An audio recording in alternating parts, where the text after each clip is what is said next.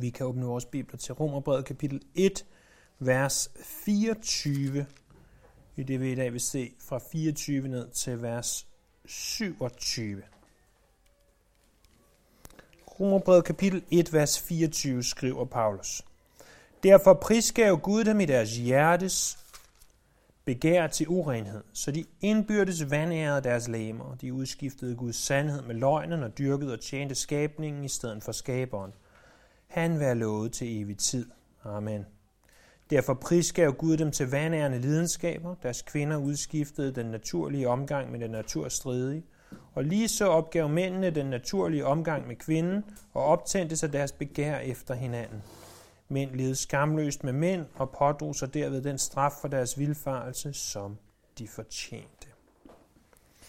Vi husker for det første på, at vi befinder os i et afsnit fra 18 til 32, som er med til at vise os, at alle mennesker er syndere.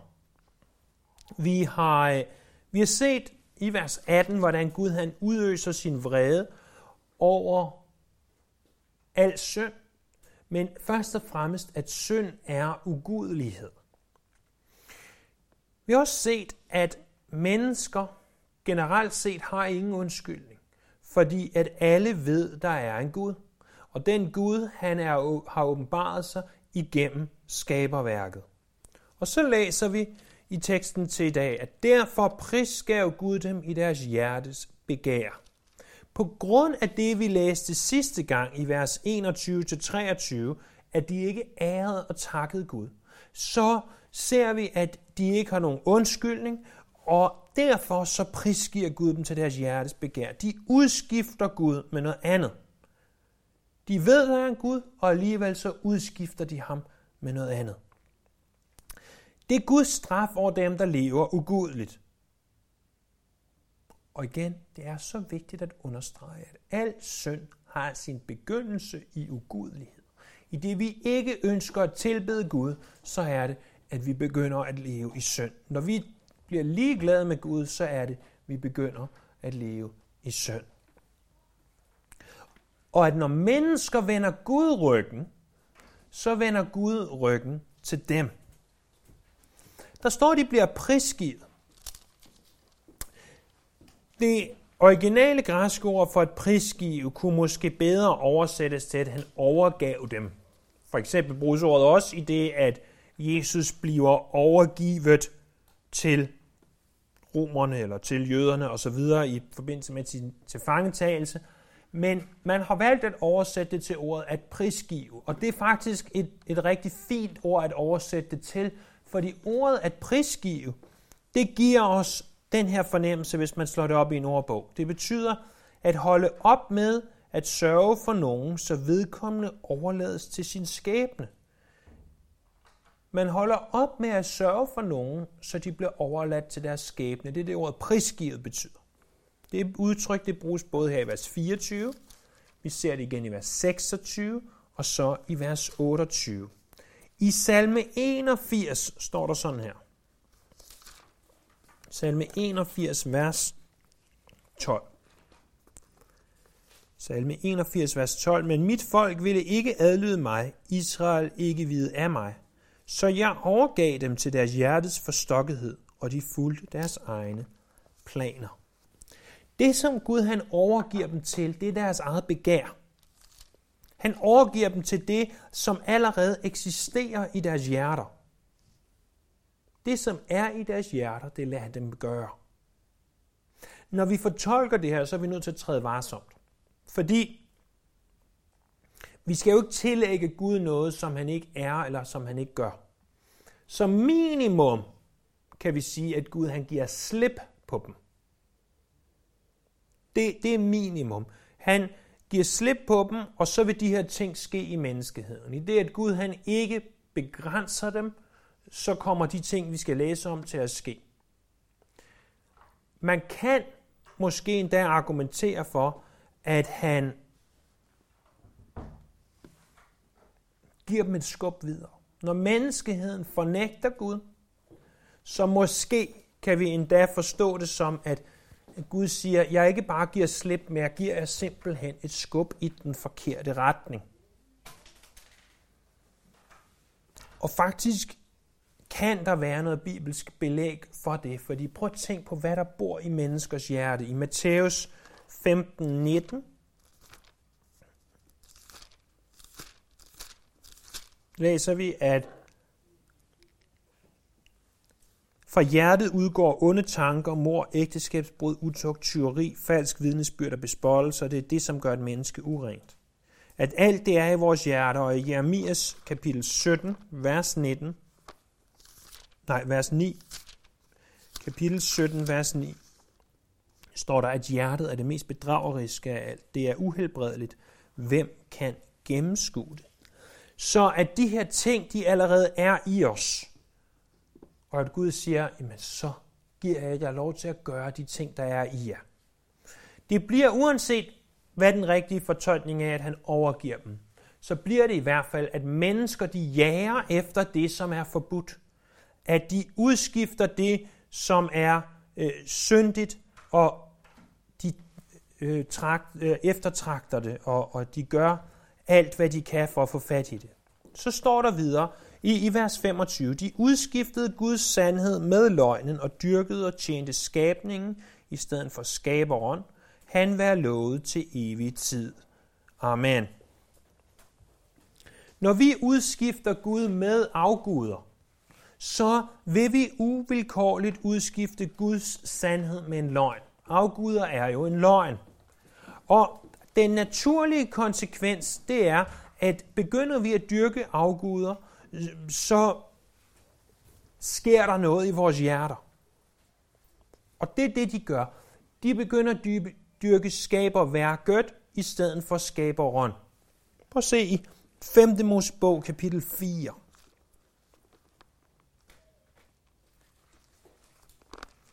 5. Mosebog kapitel 4, vers 16. Gør derfor ikke noget så ødelæggende som at lave jer Guds statuer i nogen som helst form, i skikkelse af mand eller kvinde, i skikkelse af noget som helst dyr på jorden, eller i skikkelse af noget som helst vinget fugl, der flyver over himlen, eller i skikkelse af noget som helst, der kryber på jorden, eller i skikkelse af nogen som helst fisk i vandet under jorden. Og løft ikke dit blik mod himlen, så når du ser solen og månen og stjernerne og hele himlens her, og lader dig forlede til at tilbede og dyrke dem, dem har Herren din Gud fordelt mellem dine folkeslag under himlen. Så Gud advarer imod at dyrke skaberværket. Han siger, lad være med at tilbede solen, lad være med at tilbede månen, lad være med at tilbede stjernen, lad, stjernerne, lad være med at tilbede øh, et stykke træ, du former til en afgud, eller noget metal, du støber til en afgud. Lad være med det. Og hvis det ikke er det, vi ser i dag, så ved jeg snart ikke jeg skal ikke blande mig i, hvorvidt at den her øh, ret hæftige klimadebat, der foregår, den er sand eller ej. Jeg, jeg ved ikke, hvorvidt det er rigtigt, at fordi vi nu har haft to vintre i træk, hvor der ikke har været noget videre sne, og at vi før det havde en sommer, der var den varmeste nogensinde, om det betyder, at vi har opvarmet jorden til et niveau, vi ikke skal, eller om det bare er sådan, jordens rytme er. Det ved jeg ikke, og jeg vil også våge at påstå, det ved du heller ikke, for det er der ingen af os, der har viden nok til at vide, især eftersom at videnskabsfolk, de siger modstridende ting. Men, jeg ved det her, når folk er villige til nærmest at dø for at bevare klimaet, når folk er villige til at gøre klimaet til en religion, og sige, nu vil jeg ikke længere flyve, fordi at det ødelægger miljøet, så nu vil jeg sejle over Atlanterhavet og få en masse, masse medieopmærksomhed ved at gøre det, fordi det er sundere for klimaet, så bliver der noget forskroet i menneskers hoved. Så bliver det til en religion, og så er det, at vi er begyndt at tilbede jorden i stedet for at tilbede jordens skaber. En, et andet sted, vi ser det her, det er i hele den fitness- og sundhedsbølge, som er over vores land. Jeg taler ikke imod, at vi spiser sundt, eller at vi rører os lidt en gang imellem. Det er en ganske, ganske god ting for vores læmer, og det bør vi gøre, og Gud kalder os til at passe på vores læmer og, og tage os godt af dem. Det er et tempel for Helligånden, og selvfølgelig skal vi ikke ødelægge vores læmer. Men jeg tror, at i den her by alene, er der nu flere fitnesscentre, end der er kirkebygninger. Det er i hvert fald ved at være tæt på. Og jeg vil også våge den påstand, at gik vi ned nu og kiggede ind af vinduerne hos nogle af de fitnesscentre her i byen, så vil der være ganske mange flere mennesker, end vi er samlet her. Og venner, der er altså noget galt, når det er vigtigere for folk at træne i fitnesscenteret søndag formiddag, end det er at tilbede Herren vores Gud. Hvorfor bliver det sådan? Det er, fordi vi tilbeder vores læmer. Og det bliver så vigtigt for os, at vi har et bestemt udseende, så at vi glemmer den åndelige mand, der bor i os. Bibelen er ganske klar, at, at lemlig kropsøvelse nytter kun lidt. Men Guds frygt, står der derimod, bærer lønnen i sig selv. Hvis du eller jeg eller nogen som helst er mere fokuseret på vores ydre, end vi er på vores indre, så er vi begyndt at tilbede skabning i stedet for skaberen.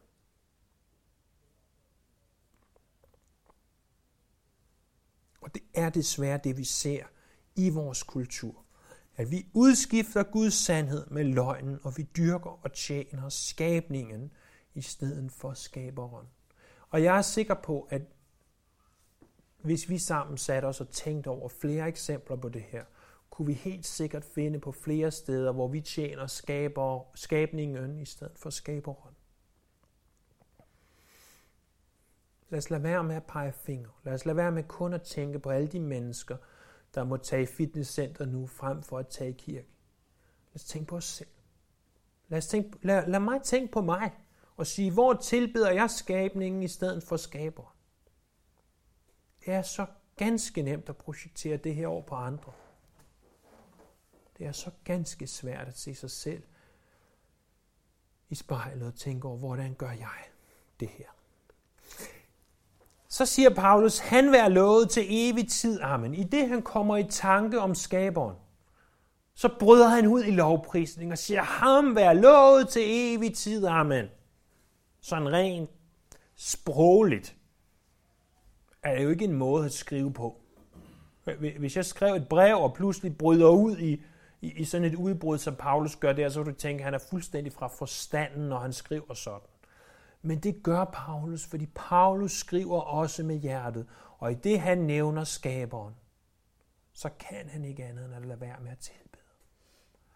Og hvor vigtigt, at den tilbedelse, vi har, den kommer fra vores hjerter. Så kommer vi til vers 26 og 27.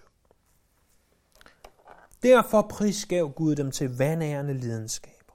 Deres kvinder udskiftede den naturlige omgang med den naturstridige og lige så opgav mændene den naturlige omgang med kvinden, og optændte sig deres begær efter hinanden. Mænd levede skamløst med mænd, og pådrog sig derved den straf for deres vilfarelse, som de fortjente. På grund af det, der stod i vers 21-23, lad os lige mindes, hvad det var. De kendte Gud, for der var ingen undskyldning, for Gud har åbenbaret sig selv, så de kendte Gud, og alligevel så ærede og takkede de ham ikke som Gud. På grund af det, så udskifter de Gud med alt muligt andet. Det er vers 24 og 25. De tager den levende Gud, og de erstatter den levende Gud med alt andet, de kan finde på. Og fordi de gjorde det, så vers 26 og 27, så bliver de prisgivet. De bliver overgivet til det, som de gerne vil. Og når mennesker udbytter Gud og tilbeder skaberværket frem for skaberen, så prisgiver Gud dem. Og så begynder mennesker at gøre det, som beskrives i de her to vers, Romerbrevet, kapitel 1, vers 26 og 27.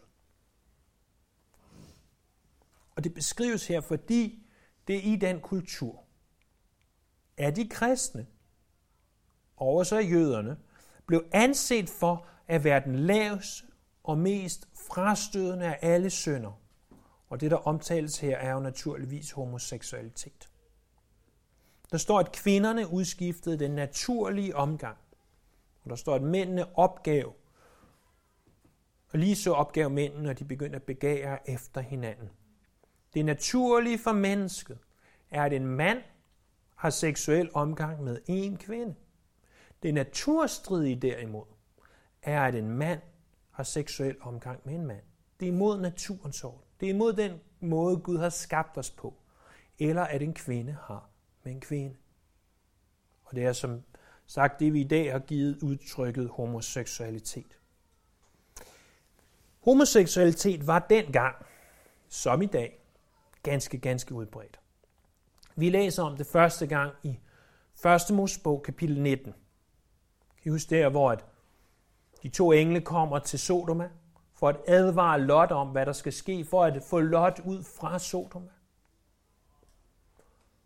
Og at mændene der i byen, de siger, hov, der er to fremmede mænd, de her engle havde skikkelse af mænd. Lad os voldtage de mænd.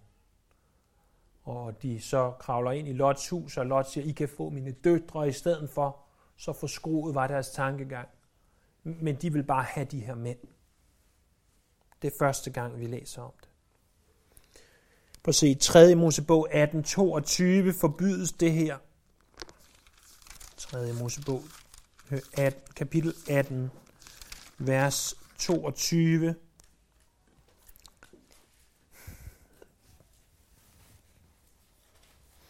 Du må ikke have samleje med en mand, som man har samleje med en kvinde. Det er en vederstyggelighed. Eller i 1. Korintherbrev kapitel 6, vers 9, står der, Ved I ikke, at uretfærdige ikke skal arve Guds rig? Far ikke vild. Hverken utugtige, eller afgudstyrker, eller ægteskabsbrydere, eller mænd, der ligger i med mænd, eller tyve, eller griske mennesker, ingen drukkenbolde, ingen spotter, ingen røver, skal arve Guds rige.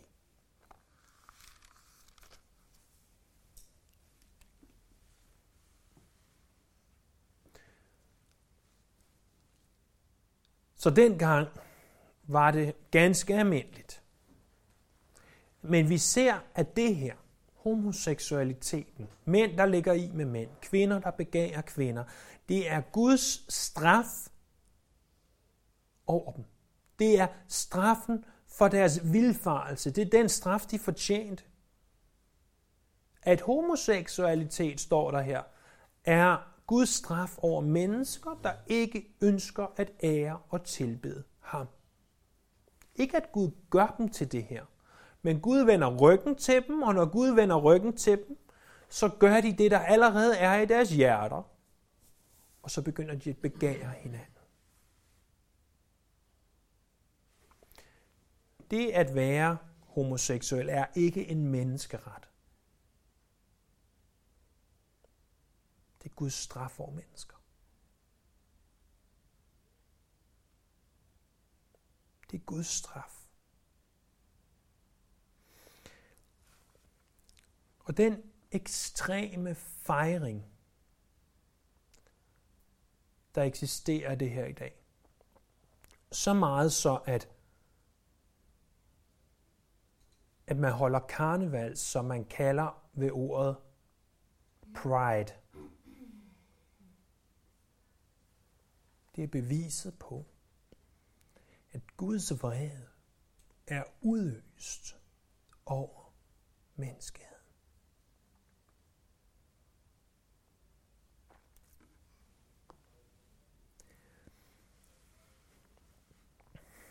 Der må ikke herske nogen tvivl om, at homoseksualitet, at mænd, der ligger i med mænd, kvinder, der ligger i med kvinder, det er en synd, og det er forkert i Guds øjne. Det er en vederstykkelighed. Det er straffen over mennesker, der ikke ønsker at tilbede og ære Gud. Og vi må aldrig sige det i orden. Vi må ikke tillade det i kirken. Og vi må under ingen omstændigheder forestille os, at lederne i kirken ligger under for den her synd. Naturligvis ikke. Det vil være fuldstændig selvmodsigende. Men samtidig, så må vi heller aldrig glemme, at Gud han er tålmodig med synderen. At Herren er ikke sen til at opfylde sit løfte, sådan som nogen mener. Han har tålmodighed med jer, fordi han vil, at ingen skal gå fortabt, men at alle skal nå til omvendelse. De vers, vi læste fra Korintherbrevet tidligere, de slutter sådan her. At ingen røvere skal arve Guds rige, og mænd, der ligger i med mænd, de skal ikke arve Guds rige. Og så står der her. Sådan var nogle af jer engang. Men I er blevet vasket rene.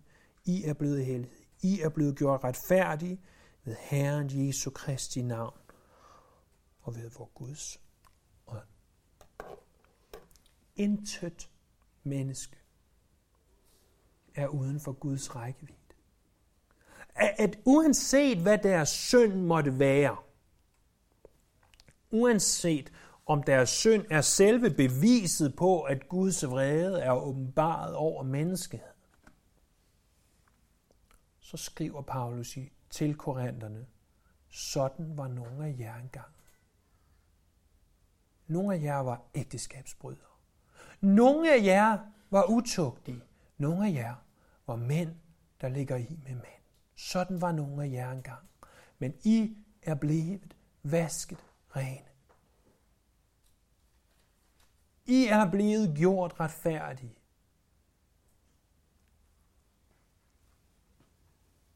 Og hvis Gud kunne gøre det for menigheden i Korinth, og hvis Gud kunne gøre det for dig og mig,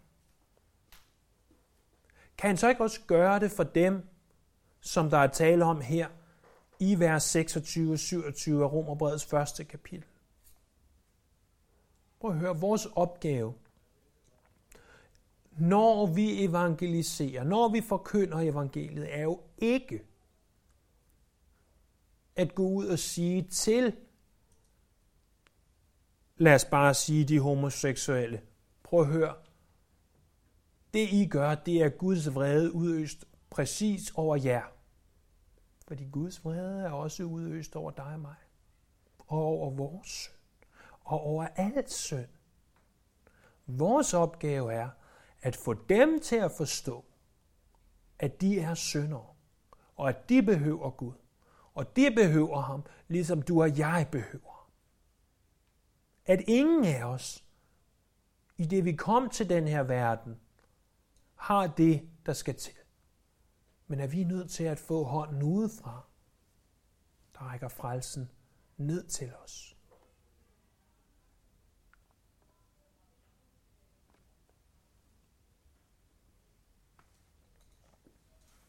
Sådan var nogle af jer